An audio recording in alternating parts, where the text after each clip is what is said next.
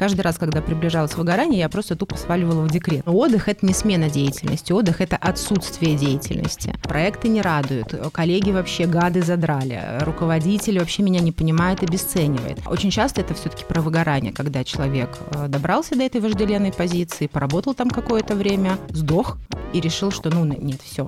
С отдыхом в формате овощ э, очень многих проблем. Потому что ну, что значит я буду просто лежать?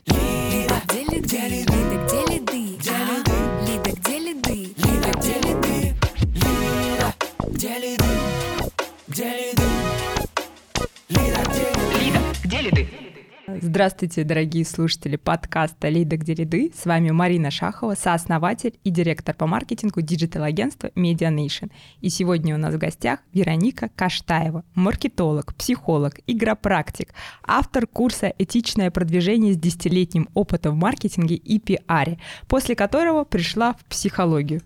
Привет. Говорить будем про выгорание. Уже когда я начала рассказывать о том, что у нас будет выпуск про выгорание, все знакомые маркетологи сказали, да, да, да, очень хотим послушать. Злободневная тема. Злободневная тема. А, давай с тебя. Почему ты ушла в психологию? А, слушай, ну на самом деле я тут тебя не порадую. Э, кровавая история о том, как я смертельно выгорела в маркетинге. А я как поэтому... раз хотела это услышать. Нет, каждый раз Нет? у меня есть просто лайфхак, он э, далеко не, к сожалению, не всем подходит. Каждый раз, когда приближалось выгорание, я просто тупо сваливала в декрет. Так было дважды. Вот, поэтому выгорание Мужчинам мне... не подойдет точно. Не универсальный, к сожалению, лайфхак, да. А вот, поэтому дважды мне его удалось избежать, но на самом деле по своим коллегам я очень хорошо знаю, что это за история, и по своим клиентам клиентам я очень хорошо знаю, что это за история. Вот, поэтому, думаю, могу рассказать, а, что происходит с людьми, которые а, все таки а почему, достигают. почему ты пошла в психологию? Ну, такой большой опыт в маркетинге. Что а, случилось? На Если самом это деле... не это злободневное выгорание. Нет, нет, на самом деле в маркетинге я скорее оказалась случайно, потому что я всегда хотела заниматься психологией. А в 98 году я очень хотела поступить на факультет психологии, но испугалась, потому что подумала, господи, кем я буду, что я буду делать, а, как я буду продавать свои услуги, вообще чем я буду заниматься как психолог, и поэтому я не придумала ничего лучше, как пойти в маркетинг. А, на самом деле мне очень классно продали эту идею, а, реклама, креатив, а, изучение людей, продажа всевозможных креативных концепций, создание креативных концепций. И креатор внутри меня дрогнул, и, в общем-то, так я оказалась в маркетинге. Потом я очень долго а, фантазировала о том, как я создам какую-то суперкрутую социальную рекламу. Меня очень вдохновляла а, реклама того времени Икеи.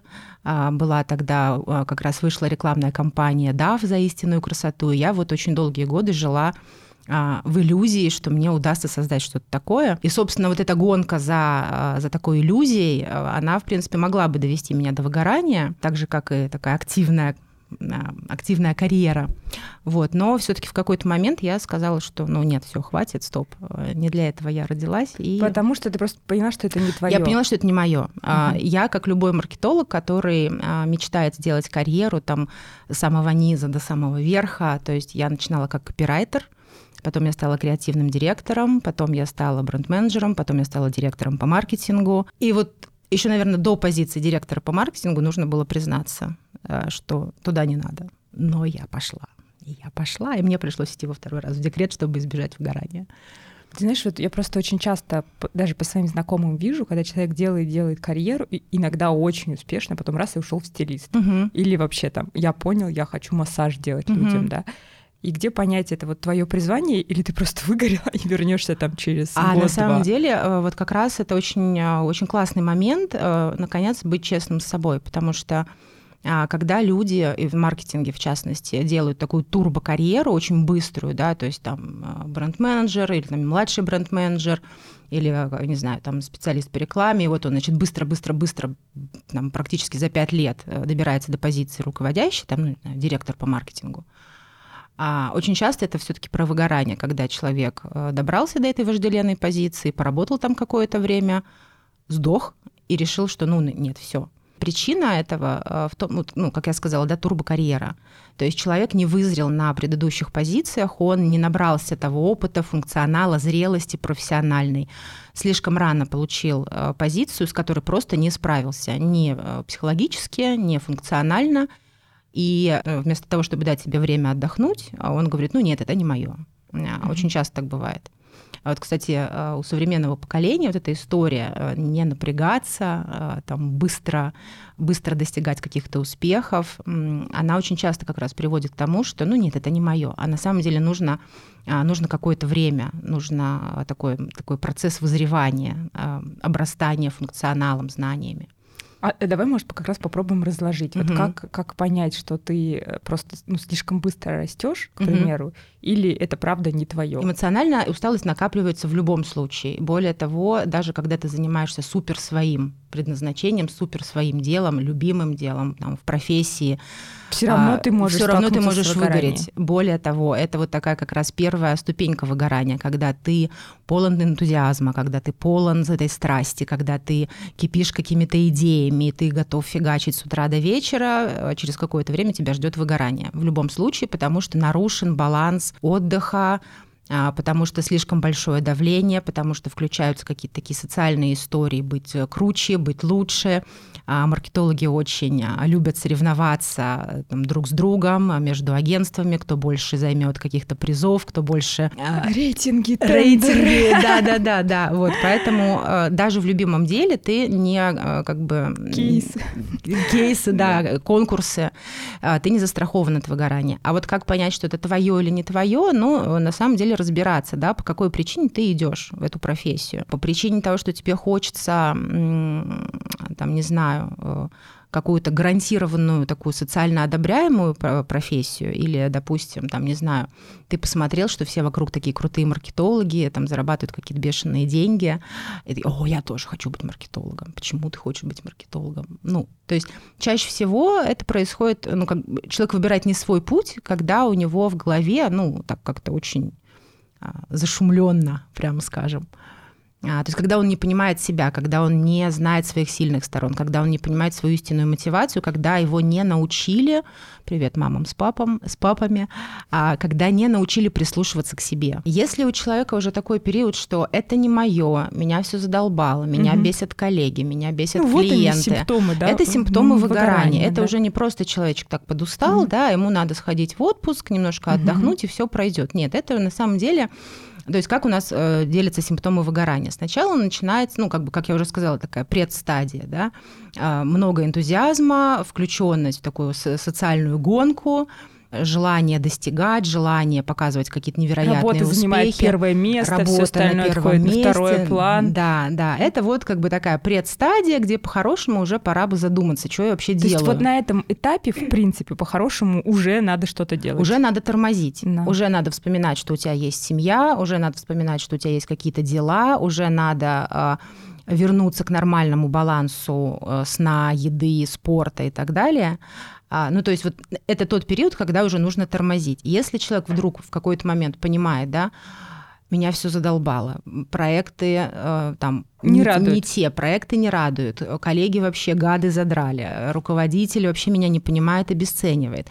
Вот здесь уже, скорее всего, у человека, правда, ну, такая средняя степень выгорания, потому что следом за этой степенью начнется полное такое притупление чувств, э, начнется э, ну, такое достаточно деструктивное, агрессивное поведение, то есть начнутся срывы, дальше пойдет, ну, собственно, дальше посыпется э, соматика, то есть начнутся какие-то телесные проявления, потом появится абсолютная такая апатия ко всему, и следом за этим придет э, депрессия из которой выходить понадобится уже очень долго. То есть с помощью там, фармподдержки, с помощью психолога, с помощью психиатра. Э, и тут уже просто в отпуск э, человек не съездит.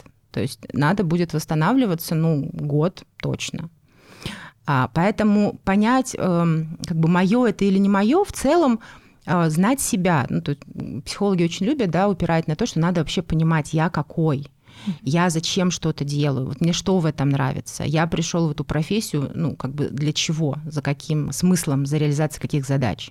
Знать себя, понимать себя, а, четко понимать, да. Ну, мне, у меня такой критерий. Мне кажется, твоя деятельность должна приносить тебе радость искреннюю. Вот сколько, типа, искренней радости в том, что ты делаешь, в том и есть твое это или нет. Ну да, ну просто ты говоришь, что а, главное любить дело, но даже от радость, любимого ра- это, радость, да. да, но даже от любимого дела ты можешь иногда а, впасть в отчаяние. Ну а, вот э, это, возможно, как раз и есть уже вот какие-то, когда ты перегорел или ну, нет? Ну нет, не обязательно. Ну, например, да, ты там ты хочешь создать какую-то классную концепцию, да, и ты днями и ночами эту концепцию вынашиваешь, там ты никак не можешь нащупать вот эту вот историю, как в этом фильме, о чем говорят женщины, да, когда они там в муках рожали рекламу Найка, mm-hmm. да, и как бы они пытались нащупать вот эту тональность, да, там саму концепцию. И правда, в какой-то момент ты можешь э, там, ну, быть на грани отчаяния, ну, потому что на самом деле, если говорить о маркетологах, да, то вот, ну, какие люди обычно в этой сфере работают, да, то среди маркетологов и вообще среди рекламщиков, среди пиарщиков очень много людей такого, а, ну, скажем так, с нарциссическим радикалом. А для них очень важно одобрение, очень важна похвала, они очень падки на лезть. То есть если они в этот момент не получают как бы вот таких mm-hmm. поглаживаний, да, там ты в муках вынашиваешь эту концепцию, тебе начальник говорит, давай, давай, ты чё? Еще 50. Да. вот, а как бы надо хвалить, да, надо вот как бы говорить, ну давай, ты можешь, у тебя все получится, ты такой талантливый. Радость от реализации это не всегда э, критерий того, что это, ну, как бы вот твое, да, иногда ты можешь быть, ну, правда, очень грустный. Слушай, я как психолог работаю с клиентами, иногда мне кажется, ну, боже, это самая вообще прекрасная профессия, я несу свет и радость в мир. А иногда я думаю, глаза моих во всех не видели. Но это не значит, что я не люблю эту профессию и что я для нее не предназначена. Ну, бывают такие периоды. Но это тоже же какие-то элементы выгорания, вот просто, что ты... Если это, ну, как бы, если это регулярная история, то угу. да. Потому что если, ну, а, банально, как отличить выгорание это или нет? Если ты там, не знаю, сегодня порыдал на работе, да, потом а, пошел домой, отдохнул, выспался, утром встал, и ты бодряком снова готов идти э, в бой, если это не регулярная история, да, вот такая. А если ты изо дня в день пребываешь вот в этом состоянии, ничего не хочу, мне все надоело, это уже про выгорание, конечно. Угу. Нет, ну понятно, что ты, ты не можешь круглосуточно находиться в этом состоянии. О, класс, бабочки, феи, Почему? Есть некоторые, есть некоторые диагнозы. Как туда не прийти-то? Как не прийти-то в эту сторону? Потому что это очень классное состояние, когда реально тебя драйвит, э, не знаю, что какой-то проект сдаешь или делаешь, у тебя там весь фокус на работе. Помнить, что работа — это все таки не единственная составляющая нашей жизни. Не включаться максимально э, вот в эту гонку. Вообще мы сейчас э, в целом, мне кажется, живем в такой век нарциссизма, где очень важно достигать, где очень важно показывать какие-то супер результаты. И вот не включаться в эту историю, не включаться в эту гонку, делать дело ради, ну, ради там, радости, ради смысла, ради там, каких-то результатов э, значимых да, для тебя, для компании и так далее. Внутренняя а, оценка, чтобы Внутренняя, да. Э, на самом деле границы очень здорово помогают не прийти э, к выгоранию, потому что важно останавливаться. И важно все таки уметь иногда сказать нет, если тебе, тебя там просят, не знаю, поработать еще пару выходных подряд и так далее. На самом деле все очень любят искать какую-то такую волшебную таблетку, но волшебной таблетки нет. Сон, еда, физическая нагрузка, отношения с близкими, вспоминать хотя бы иногда, что у тебя есть какое-то какое хобби, что ты чем-то любишь заниматься, кроме работы. И, в принципе, эм, с большой долей вероятности выгорания можно будет избежать. Ты так хорошо, мне кажется, сейчас упомянула. То есть, во-первых, да, тут есть прям конкретный совет. Записываем 8 часов сна. Я, кстати, сто процентов поддерживаю. Вот у меня, если нет 8 часов сна, вот как бы вот этот вот этап, когда тебя начинают все раздражать, он очень быстро приходит. А если у тебя реально спорт и 8 часов сна, ну и еда по расписанию, то ты, в принципе, все равно в таком относительно ресурсном состоянии. Мне кажется, еще я бы добавила отпуск. Э, отпуск, ну, в котором отдых. ты не отвечаешь на почту. О, да. Многие почему-то считают, что отдых — это смена деятельности. Но отдых — это не смена деятельности. Отдых — это отсутствие деятельности. То есть никакой эмоциональной, интеллектуальной, физической нагрузки быть не должно. То есть если ты, не знаю, э, там пилил какие-то рекламные кампании, да, работал, работал, работал, а потом поехал в деревню там бабушке картошку сажать, это не отдых это смена деятельности. А вот, э, и, и кстати, с, с отдыхом в формате овощ э, очень у многих проблем, потому что ну что значит я буду просто лежать? Ну как это я буду просто лежать? Нет, надо почитать, надо там последние кейсы какие-то посмотреть, да, там, почитать, что коллеги пишут. Ну нет, просто лег и лежишь. Просто лег. Э, зато это рецепт выгорания. Вот.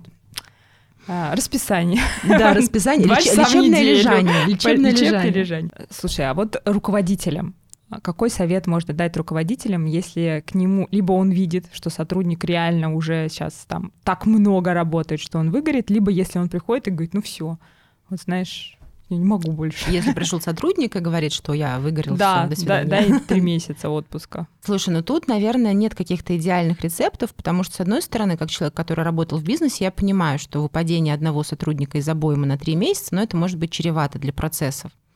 А с другой стороны, у меня э, тогда возникают вопросы к тому, как организованы процессы как распределяются задачи, учитывается ли специфика, допустим, каждого из сотрудников, подходит ли его специфика к тем задачам, которые он выполняет, как часто вообще происходит какая-то смена этих задач, как вообще на самом деле организован процесс, чтобы э, бороться с выгоранием. И есть ли какие-то внутренние, там, внутренние меры, которые помогают сотрудникам э, держаться на плаву? Там, не знаю, тот же э, корпоративный психолог, например, да, или а, там какие-то зоны отдыха или какие-то, какая-то возможность там взять выходной заранее, когда ты чувствуешь, что ты устал. Потому что если на уровне, допустим, компании трудоголизм — это такая поощряемая история, ну, тогда регулярно кто-то будет либо увольняться, либо приходить и говорить «я выгорел». То есть должны быть какие-то метрики, которые отслеживаются на уровне там руководства или mm, на уровне HR, да, да. что сотрудник все-таки там не на грани выгорания, он окей. А, должны быть метрики, безусловно, должно быть понимание специфики сотрудников, должна быть какая-то мотивация для сотрудников предусмотрена, в том числе не только материальная, но и нематериальная мотивация. Вот, и все-таки какие- какие-то инициативы внутри компании которые бы помогали сотрудникам там как-то отдыхать, переключаться. И, наверное, э, ну, какая-то возможность все таки смены, да, смены деятельности, потому что если мы говорим про маркетологов, которые, вот, э, допустим, работают на стороне клиента, ну, in-house, mm-hmm. да, они, наверное, больше подвержены выгоранию, потому что у них очень однотипная такая однотипная работа. В агентствах все-таки, мне кажется, получше, потому что разные задачи. Там как бы лиды, э, там, нагрузка, сро, да, нагрузка, сроки и так далее, да, то есть а, времени и ресурсов человеческих мало, а, а задач много. Ты еще очень хорошо сказала личные границы. Mm-hmm. И, а мне кажется, это тоже такое, знаешь, очень, с одной стороны, модное слово, а, с другой стороны, мне кажется, наше поколение вообще пришло выстраивать их, потому что поколение, которое идет за нами, мне кажется, они в них уже встроены. А, да. Вот, да. У меня дочка в 6 лет, она говорила бабушке, бабушка, вот тут вот это мои личные границы, границы, вот тут личные, вот голос повышать нельзя, это вот ты уже на личные границы переходишь. Слушай, ну для того, чтобы были личные границы, нужно как минимум осознавать свою ценность и право на, на то, чтобы эти личные границы иметь. Почему наши дети так спокойно о них говорят? Потому что они, в принципе, воспитаны в другой концепции. Я думаю, что и я, и ты, мы э, обе относимся к поколению таких детоцентрических э, родителей. Ну, это как бы маятник маятник качнулся, да, в другую mm-hmm. сторону. Если нас воспитывали по принципу, ну, как-то сами вырастут, а еще должны родителям помогать, то мы своих детей растим, наверное, в позиции, что вот как бы ребенок это это важная как бы составляющая семьи, да, очень многое от него зависит. Ну, то есть все по, по сути крутится вокруг них, поэтому они как-то очень органично а, впитывают ощущение своей ценности и значимости, а, потому что человек, у которого а, чувство собственной значимости, ну, в хорошем смысле, оно отсутствует, он не понимает, где проходит его, его границы, да, где проходят границы других людей. Бывает так вот, что ну, маркетологи создают свои собственные проекты. Uh-huh. И периодически, вот тут у меня такой вопрос, периодически терпит фиаско. И почему вот э, продвигать чужой проект иногда легче, чем свой? Я думаю, что когда маркетолог работает в, в компании, ну, неважно, там он в агентстве работает или это маркетолог, который in-house работает, у него есть система, у него очень понятные критерии. Вот есть руководитель, по сути, такая символическая модель, там, ну, не знаю, условно, отца, да, а вот есть э, заданные рамки компании, вот есть проекты, кто-то заботится о том, чтобы там приносить клиентов, кто-то заботится о том, чтобы выставлять сметы этим клиентам. То есть задача маркетолога делать свою работу. То есть он как бы делает только то, что он умеет. И я думаю, что очень многие терпят фиаско, когда уходят в самостоятельное плавание. Ну, не знаю, что обычно они делают. Там начинают консультировать, да, или там какое-то свое агентство создают. И тут вдруг выясняется, что, оказывается, нужно за очень многие вещи отвечать самостоятельно. А у человека либо нет компетенции, либо нет навыка, либо, допустим, нет э, той самой пресловутой психологической зрелости, когда нужно просто брать на себя очень много ответственности. И тут, я думаю, как раз-таки вот психологические факторы имеют значение, потому что, э, ну, например, в аналитической психологии э, мы классифицируем людей не только по типам характеров, но и по типу психики. А, и вот есть, например, ну, такие три основные, да, три основные категории. Это психотики, а, пограничники и невротики. И вот а, на самом деле... Вот так вот нас называют психологи. Да. Пограничники. Пограничники. Психотики. Да, ну на самом деле Я потом спрошу после выпуска. Вот. И вот психо... от того, а, получится у человека строить бизнес или нет, в том числе, я думаю, зависит от того, на какой стадии находится его психика. Потому что вот э, психотики, да, это значит, что люди э, получили такую первую серьезную психологическую травму, ну, где-то вот еще в младенческом возрасте. И на самом деле вот их психологический возраст, возраст их психики, там полу, ну, полтора года, год. Это может быть взрослый человек. Но психически это вот такой вот маленький малыш, у которого, там, не знаю, примитивные э, психические защиты, да, то есть он а, в своем психологическом э, развитии очень незрелый. А пограничники это вот э, где-то там период до трех лет. А нормальные люди как называются? Нормальных нет нормальных. Нет, есть недообследованные. Да, есть недообследованные. Но, скажем так, э, э, невротик это тот, кто ближе всего к здоровому человеку, скажем так. Сколько, сколько ему лет? Ну, лет шесть. А, старше нет? Не старше нет. Вот, Максимум есть 6. Да, то есть я думаю, что а, с большой долей вероятности бизнес построит тот, кто вот уже где-нибудь там вот младшая школа, примерно вот так вот, да, уровень психического развития. Ну, я сейчас, конечно, сильно утрирую, но в целом а, вот эти особенности психического развития, они же тоже а, очень сильно влияют на способности человека там, воспринимать мир, двигаться к целям, достигать того, чего он хочет. Вот. Так что, думаю, ответ еще где-то здесь тоже. То есть, в принципе, уже даже там, исходя из твоего психологического состояния, сильных слабых сторон, можно сказать, там, можно тебе запускать там проекты. А, кстати, э, это вообще, в принципе, переход? Есть переход потом на следующий уровень или нет? То есть ты можешь там из пограничника перейти? Ну, безусловно. Ну, вообще задача терапии, собственно, в том и заключается, чтобы э, из психотика сделать э, пограничника, а из пограничника невротика. А, то есть максимум невротика? Ну, ну, ну, ладно, ладно. Тоже неплохо. Кстати, на самом деле, это большая мечта всех терапевтов. То есть, когда, если вот послушать какие-то кулуарные а, разговоры психологов, да, там, ну что, это обычно супервизоры очень любят, ну что, вы надеетесь, что это, что это невротик? Да, нет, это пограничник, ну все пропало. Это профессиональный мемчик. Да. Тут у меня такой есть тоже вопрос. А вот диджитал, в принципе, считается такой вечно молодой. Ну, угу. тоже понятно почему. Мне кажется, это один из самых быстро меняющихся рынков. А вот как взрослым, ну, маркетологу, который становится все взрослее год от года, да, как ему соответствовать рынку и, как сказать, тоже оставаться молодым? Слушай, у меня э, или наоборот не рож, надо. рождается вопрос, а зачем оставаться mm-hmm. вечно молодым? Ну, в чем смысл? Ну, скорее, я имею в виду не молодым, а таким, знаешь, на острие рынка, вот чтобы рынок не уходил вперед, а ты такой не, не отставал от него. Вот вот это я имею в ну, виду. Мне кажется, это универсальная история про любую профессию, не только про диджитал. Ну, то есть а, рынок идет вперед, появляются новые технологии, независимо от того, тебе 20 или тебе 40 или тебе 50, а ты просто следишь за трендами, ты просто осваиваешь эти тренды. Ну, либо ты уходишь уже, там, не знаю, на другой уровень, на уровень, там, не знаю, наставничества, мастера, когда ты в какой-то момент начинаешь просто передавать эти знания, да, там открываешь, не знаю, не рекламное агентство, а консалтинговое агентство, ну, или перестаешь делать что-то ручками. На самом деле, вот, там, если говорить про диджитал, да, ну, согласись, странно выглядят там, ну, не знаю, СММщики, которым там 50 лет. Даже не видела таких. Я видела. Да? Да. Но это странно. Но это правда странно, потому что все время возникает ощущение, что человек не на своем месте. И, и, и тяжело ведь на самом деле этим 50-летним СММщикам делать то, что они делают. Ну просто я видела а, реально людей, которые а, освоили вот эту профессию, там занимались сначала таргетом, а, потом там пошли в контент, контент-стратегии писали, да, и вот там в какой-то момент, да, вот этот 50-летний СММщик, ему нужно рилсы снимать. А, а он уже такой вот, он уже олдскульный такой, он не может эти рилсы снимать. Олдскульные рилсы. Для одноклассников. Для одноклассников. Вот, поэтому, ну, во-первых, мне кажется, что нет ничего страшного в том, чтобы оставаться в своем возрасте и эм, заниматься тем, что ты делаешь, просто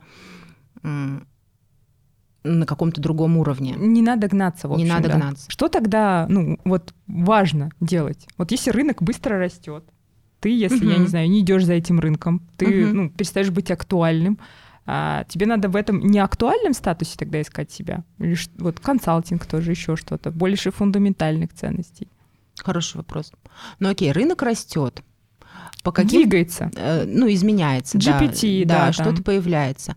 Но если ты хочешь оставаться в этом рынке, если ты хочешь продолжать э, развиваться, если ты хочешь продолжать зарабатывать деньги, ну, волей-неволей ты будешь э, как-то апгрейдить свои какие-то знания, навыки, ну, точно так же, как, не знаю, у психологов, да. Ты можешь э, оставаться как бы вот в одном русле, да, но меняются люди, меняются запросы, и так или иначе ты, ну, пытаешься быть, игры. пытаешься быть актуальным, да, ну вот, например, до 2020 года психологи в основном работали в кабинетах. Произошел ковид, и э, все заговорили о том, чтобы выходить там онлайн. И даже самые махровые э, психоаналитики, которые вот прям ригидные-ригидные, прям закостеневшие-закостеневшие, которые там напрочь отрицали всякий онлайн, но даже они э, вынуждены были следовать ну, каким-то изменениям. И точно так же, наверное, вот и в, в той ситуации, про которую ты говоришь, есть какие-то изменения, которые нельзя отменить. Если ты хочешь оставаться в игре, ты будешь э, как-то себя совершенствовать с профессиональной точки зрения.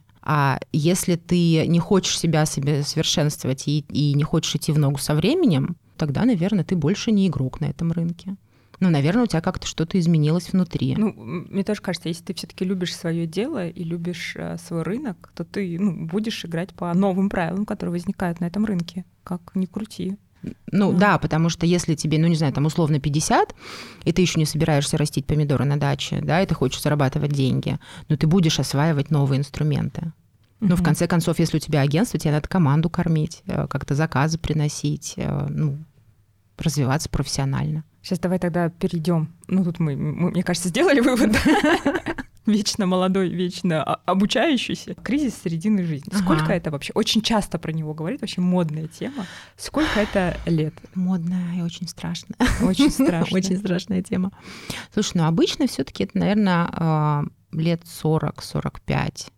Некоторым удается отсрочить его приход.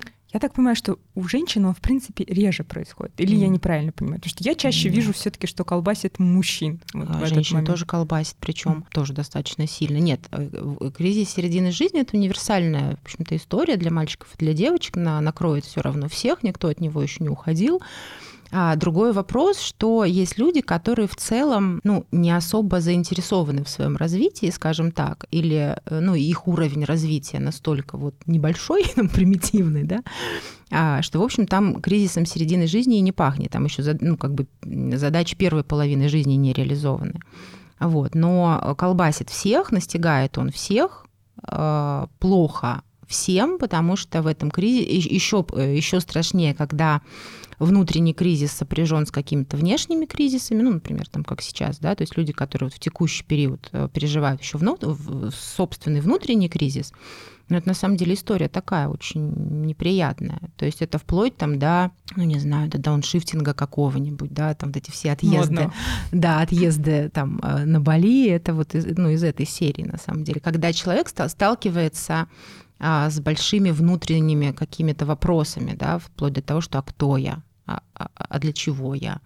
А, когда-то давно был мультик такой, да, там, про собаку-пирата, да, а кто я, для чего я, пойду полежу в кустах, подумаю. Ну, то есть кризис середины жизни нужен для того, чтобы полежать в кустах и подумать. А вот у меня просто такой вопрос. Э, ну, я не знаю, вот эти вопросы, кто я, для чего я, смысловые. Но меня там они, ну, к примеру, лет с 25 беспокоили. Э, и, ну, как бы и постоянно еще на них, mm-hmm. и постоянно нахожу, mm-hmm. да, там mm-hmm. свои ответы, свои смыслы. А, он должен, это вот для кого? Кого не накрывало раньше? вот этими вопросами? Ну, может быть, по-разному. А, на каком-то а, из обучений я слышала такой очень жестокий термин а, в отношении людей, да, но тем не менее он, наверное, очень правдивый, такие капрофаги, да, неприятное насекомое, Вот. Потом, кто, будет, кто захочет, может погуглить, что это значит.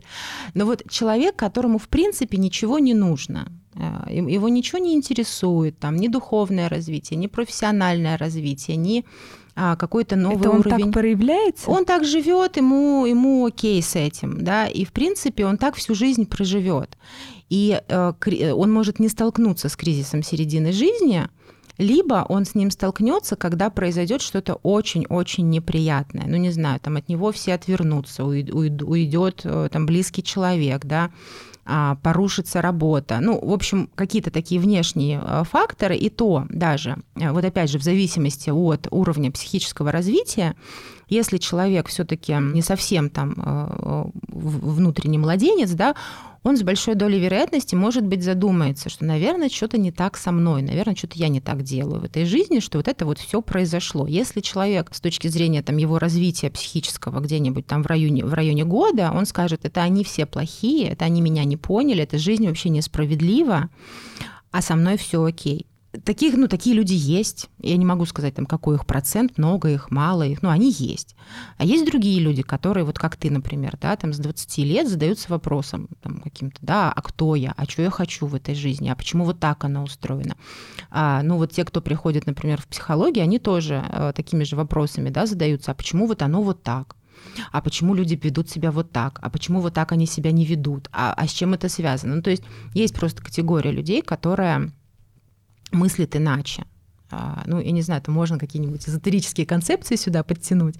А, вот. А, но так или иначе, э, первая половина жизни у людей уходит на то, чтобы повзаимодействовать, развить свою персону, да, вот эту вот, ну, как бы внешнюю такую часть, да, там, достичь каких-то успехов в социуме, продемонстрировать себя в социуме, добиться каких-то, ну, таких социальных вещей, да, социального статуса, признания, сделать карьеру. И когда вот это все сделано и реализовано, если человеку удавалось совмещать это все там, с, ну, как бы с, с поиском... Параллельно да, с поиском. С, по, с поиском себя, с ответами на какие-то вопросы, классно.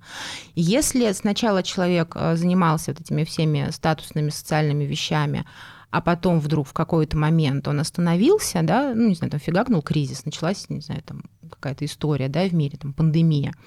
И вдруг человека накрывает вопросом, а почему, а, ну, как бы, а почему все это происходит, а какая моя роль во всем этом? Добро пожаловать в кризис середины жизни. Вот.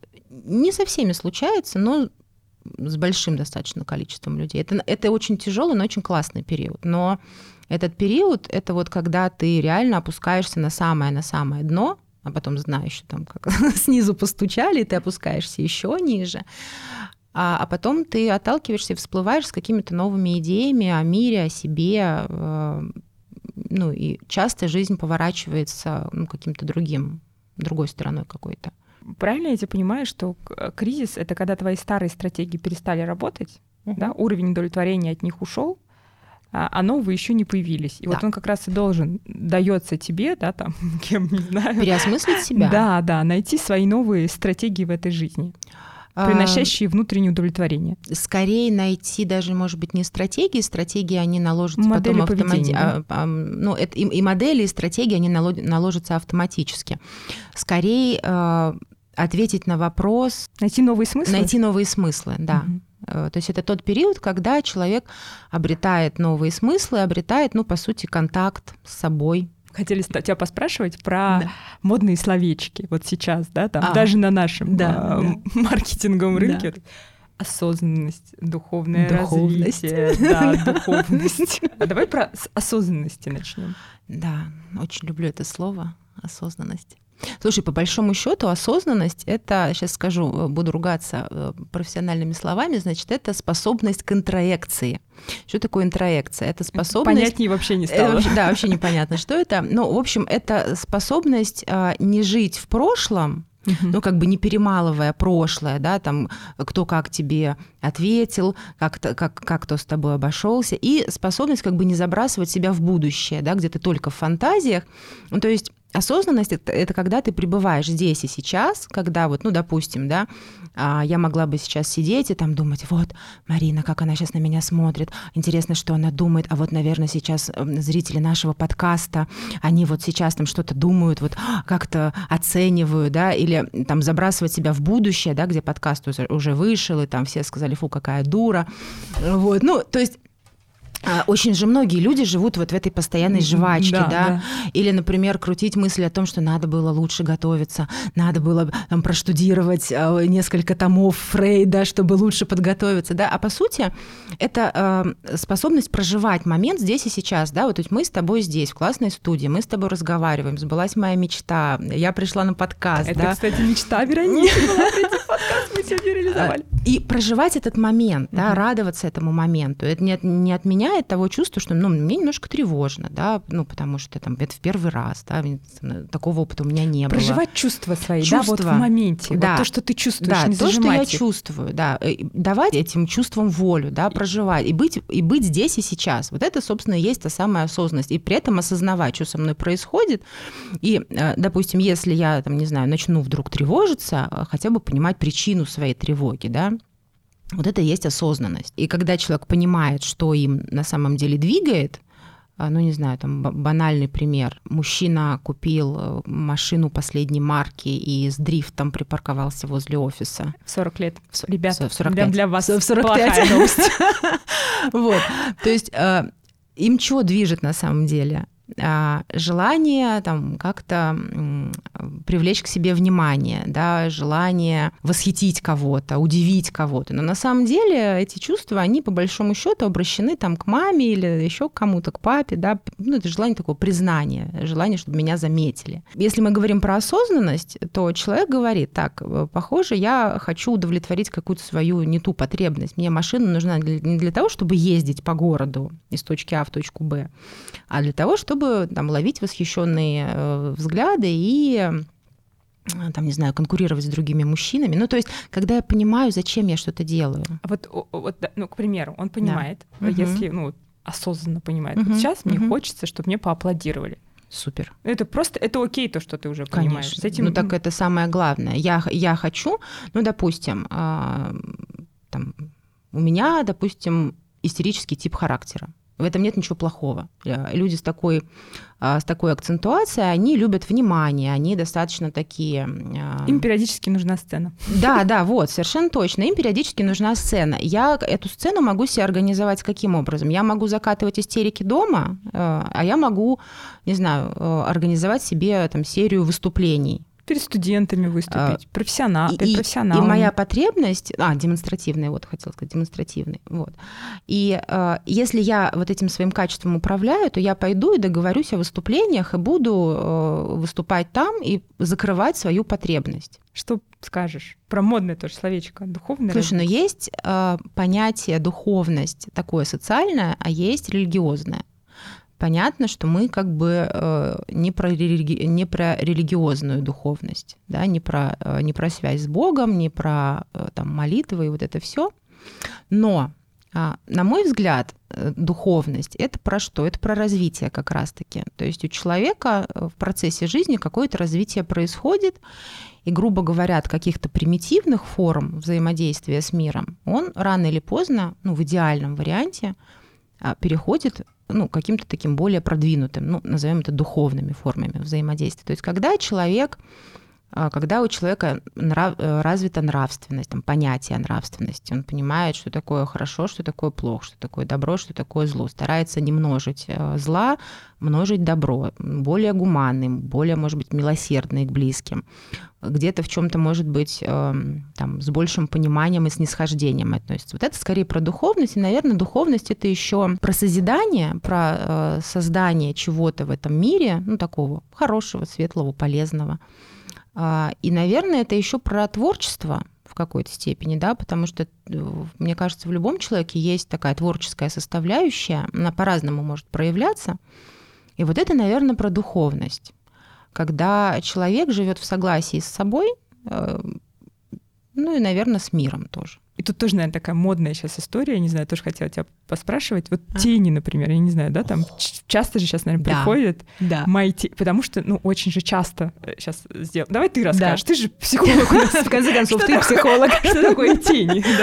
Слушай, тени — это э, э, отщепленные наши чувства, мысли, образы, состояния. Допустим, человек, маленький ребенок, позавидовал кому-то.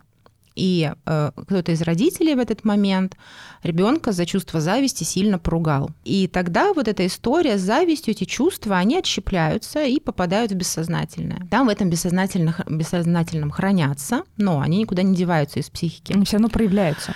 Они виде. проявляются, но очень, а, очень хитро. То есть, допустим, а, ты говоришь, я никогда вообще никому не завидую, я вообще человек независливый. Вообще святой. А, я вообще святой человек, я никогда никому не завидую. Если что, мы не претендуем.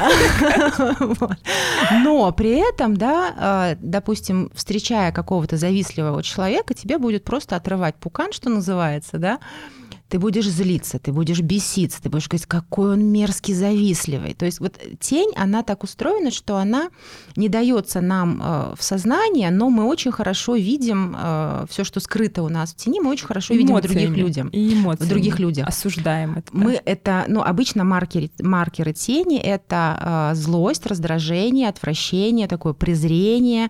И, конечно же, самый такой показательный маркер — ой, ну это не про меня вообще но это не про меня, зависть это вообще не про меня. Вот. А, но э, в тени у нас находятся не только какие-то негативные качества, в тени у нас могут находиться и очень какие-то хорошие светлые качества, так называемая золотая тень. Это непризнанные наши достоинства. Например, э, там, женщина, которую никогда там, не, не хвалили за ее красоту, она вполне может эту историю вытеснить. Она будет видеть других красивых женщин, она будет восторгаться их красотой, да, там, их стилем, их, не знаю, сексуальностью, еще чем-то. Но любая попытка сказать ей о том, что ну вообще-то ты тоже э, хороша, не-не-не-не-не. Вот. Но других она будет замечать. Ну, то есть еще маркер тени э, это когда мы в других видим. Восхищаемся, вот, искренне так иск, Искренне восхищаемся, но при этом уверены, что это совершенно точно не про нас. И тень, она, ну, поскольку это отщепленные части наши, отщепленные какие-то переживания, чувства, это огромный вообще термоядерный источник энергии. И хорошо бы вообще с этой штукой познакомиться. Потому что вот как раз вот эта целостность, о которой мы с тобой до этого говорили, она как раз-таки приходит через понимание того, что я не только цветочек, но вообще-то я могу быть еще порядочной сволочью. Но просто это мой выбор. Давай это... тогда финальное на сегодня модное словечко. Ага. Ну, я их сразу объединю в ресурсе да. в потоке. Э, в ресурсе в потоке. Э, ну, в смысле, что это значит? Э, что, что на самом что деле ты за этим стоит? вообще думаешь? Что я по этому поводу думаю? Дурацкое на самом деле слово и в ресурсе, и в потоке. Почему происходит такое недопонимание вообще на самом деле? А, потому что, например, слово «поток» а, мало кто знает, а, что это на самом деле означает. Потому что если почитать первоисточник, а первоисточником теории потокового состояния, ну, как я понимаю, был эм, Чиксен, Чиксен Михая, если я mm-hmm. правильно помню. Так вот он э, говорил про то, что потоковое состояние, да, это безусловно состояние, когда ты занят любимым делом, но при этом, при всем это еще состояние большого такого внутреннего напряжения. Но почему-то слово напряжение как-то так изъяли, отрезали. да, отрезали и оставили только вот какую-то такую радость, да.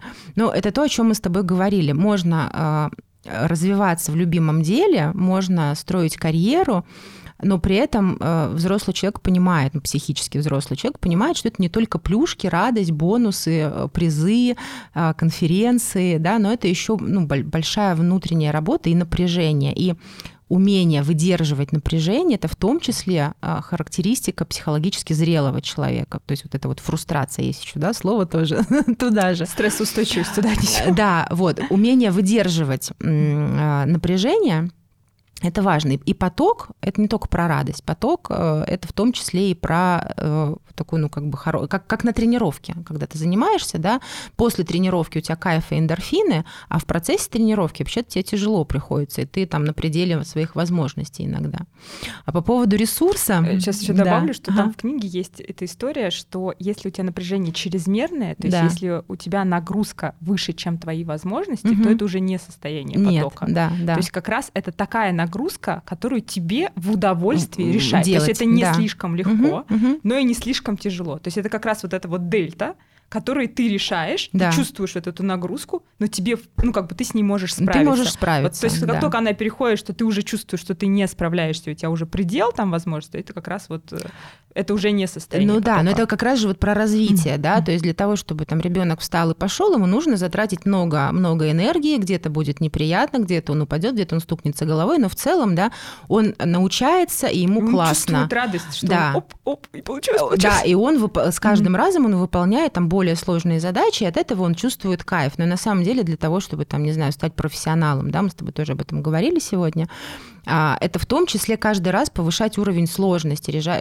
решать какие-то сложные задачи. И выгорание на самом деле, оно происходит и тогда, когда задачи слишком сложные, и когда, э, ну, там, И когда ты, например, уже И чувствуешь, когда что их- ты да. хочешь более сложных да, задач. а у тебя их нет. Мгм. То есть это вот, ну, на самом деле сложная задача, но выго- выгореть ты можешь как бы и от того, и от другого, да, и когда ты не справляешься, потому что задач сложных слишком много, и когда они, наоборот, примитивные, ты уже их просто механически как бы делаешь, ты уже не включаешься туда. Про ресурс не знаю, что тебе сказать. Что я думаю, что это ну, про ощущение, наверное, радости и, и необесточенности, когда твоя батарейка полна, ну вот так вот. Но, э, опять же, батарейка не будет полной сама по себе. Ну вот мне тоже кажется, знаешь, что, что вот это вот слово в ресурсе, но оно, мне кажется, так еще немножко уже приобрело такой юмористический Ага. оттенок. Как говорит мой кринж уже устарел, ресурс уже юмористический тон, но в целом я думаю, что это как раз из-за проблемы вот этой нашего текущего общества, что мы настолько иногда периодически выгораем и уходим из этого ресурсного состояния, что надо научиться в нем быть. А это, наверное, наша зона ответственности. Когда ты понимаешь, А, что быть в ресурсном состоянии, да, там, наполненности, э, не уходить в выгорание, это твоя первостепенная, в да. принципе, ответственность. Ее не надо там переносить ни на начальника, ни на компанию, ни на общество, да, там, и даже на психолога тоже, да. То есть ты все-таки должен понимать, где я устал, где мне нужно отдохнуть, где Мгм. мне взять паузу. Когда ты берешь на это ответственность вот за свое ресурсное состояние, тогда ты как раз вот можешь в нем долгое время находиться. Да, вот про ответственность я с тобой абсолютно согласна. Э, Очень простой пример. э, Там мамы в декрете. Мама орет на ребенка, потому что она устала. Но явно как бы это ответственность мамы следить за своим... там, договариваться, да, там, договариваться, мужем, просить э, там, помощи, да, да. где-то просить помощи. Вот. И точно так же, собственно, у сотрудника. Ну, как бы самая простая э, позиция это занять э, там, роль ребенка и сказать, а на меня там задач слишком много навесили. Ну окей, а почему ты не пошел там а, говорить о том, что ты не справляешься, да, или там почему ты не говоришь о том, что тебе нужна помощь. Да, согласна с тобой. Но вот по поводу ресурса, мне кажется, это еще тоже такая история, так, так же, как женские деньги. Вот это же деньги в легкости. А, тоже, да, модная тема. да, э, В удовольствие. в А вот удовольствие. деньги — это да, про это, это- это про удовольствие. удовольствие и легкость. Вот. И на самом деле женские деньги никак не отличаются от мужских, потому что это профессионализм, это работа, это, ну, оп- опять же, определенное напряжение. Это, про- Э, в принципе, планирование. деньги — это, ну, как бы уровень просто той пользы, которую ты приносишь обществу. Да, да. Там нет мужской пользы и женской пользы, да. Поэтому вот про ресурс это из этой же серии, мне кажется. А, ну, немножко какая-то такая инфлированная очень тема, преувеличенная. Занимайся любимым делом, живи по совести, по душе, э, Мгм. развивайся. И не перекладывай ответственность перекладывай на других ответственности, за, за да, там, и свое будешь- и выгорание. будешь в или, ресурсе. да. Какие бы ты советы, вот именно, знаешь, там, маркетологам, ну, так как и бизнесменам, наверное, нас не только маркетологи, но и предприниматели тоже слы- слушают, какие бы ты советы дала вообще? Вот у нас мы сейчас все немножко в кризисе, да, там, не Мгм. внешнем. Вот внешний уровень давления все равно понятно, что повышен. Мгм. А, и никуда мы там от этого не, не можем деться в моменте. Вот как бы ты дала там, как проживать эм, текущую ситуацию более гармонично для себя? Ну, во-первых, признавать тот факт, что э, ну, там, я нахожусь в такой-то ситуации, да, я по этой по, по- по поводу по поводу этой ситуации испытываю вот такие чувства, потому что на самом деле, когда чувство есть, и даже в момент проговаривания самого этого чувства его заряд, ну, значительно снижается. Не отрицать, не избегать, э, учиться контактировать с этими чувствами, с этими переживаниями, давать себе возможность, наверное, быть не только молодцом, но и холодцом. Да? а, но и разрешать себе в какой-то степени быть беспомощным. Ну, понятно, что не всегда мы можем там лечь, да, и начать умирать, но э, допустить тот факт, что я не всемогущий, э, не все в зоне моего контроля, да, я не могу изменить какие-то э, вещи, но я могу испытывать какие-то чувства, и мои чувства это окей. То есть на самом деле нормализовать, да, то, ну, для себя то, что происходит. Возвращаться в тело, потому что мы все очень много сейчас живем в голове, в переживаниях, в голове, мы прокручиваем какие-то события, мы все прекрасные стали за последнее, за последнее время аналитики, такие эксперты во всех вопросах, как был же какой-то мем, да. Поэтому Поэтому а, все-таки из головы э, перемещаться в тело, а, потому что тело эм, это самый наш такой надежный инструмент. Контактировать с ним, узнавать его, э, давать ему отдых, а, заботиться о нем. Ну, вот опять же, то практически с чего мы начали, э, про выгорание, да. Кормить, поить, отдыхать, рад... отпуск возить, возить в отпуск, э, обнимать, целовать, радовать, э, радовать какими-то, ну не обязательно какими-то сложными вещами. Хорошо знать, что приносит радость, вот что конкретно мне приносит радость, да, и стараться это делать.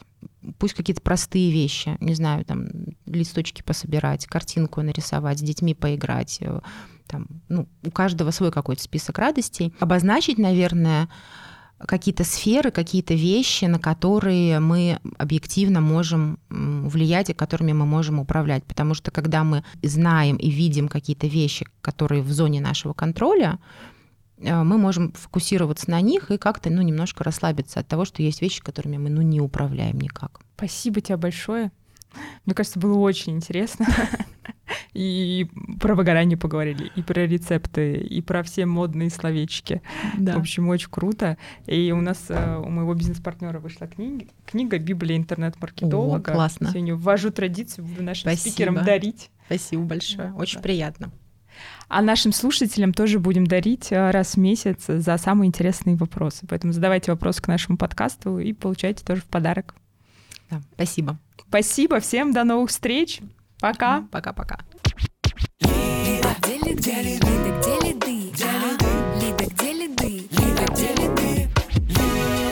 Где лиды?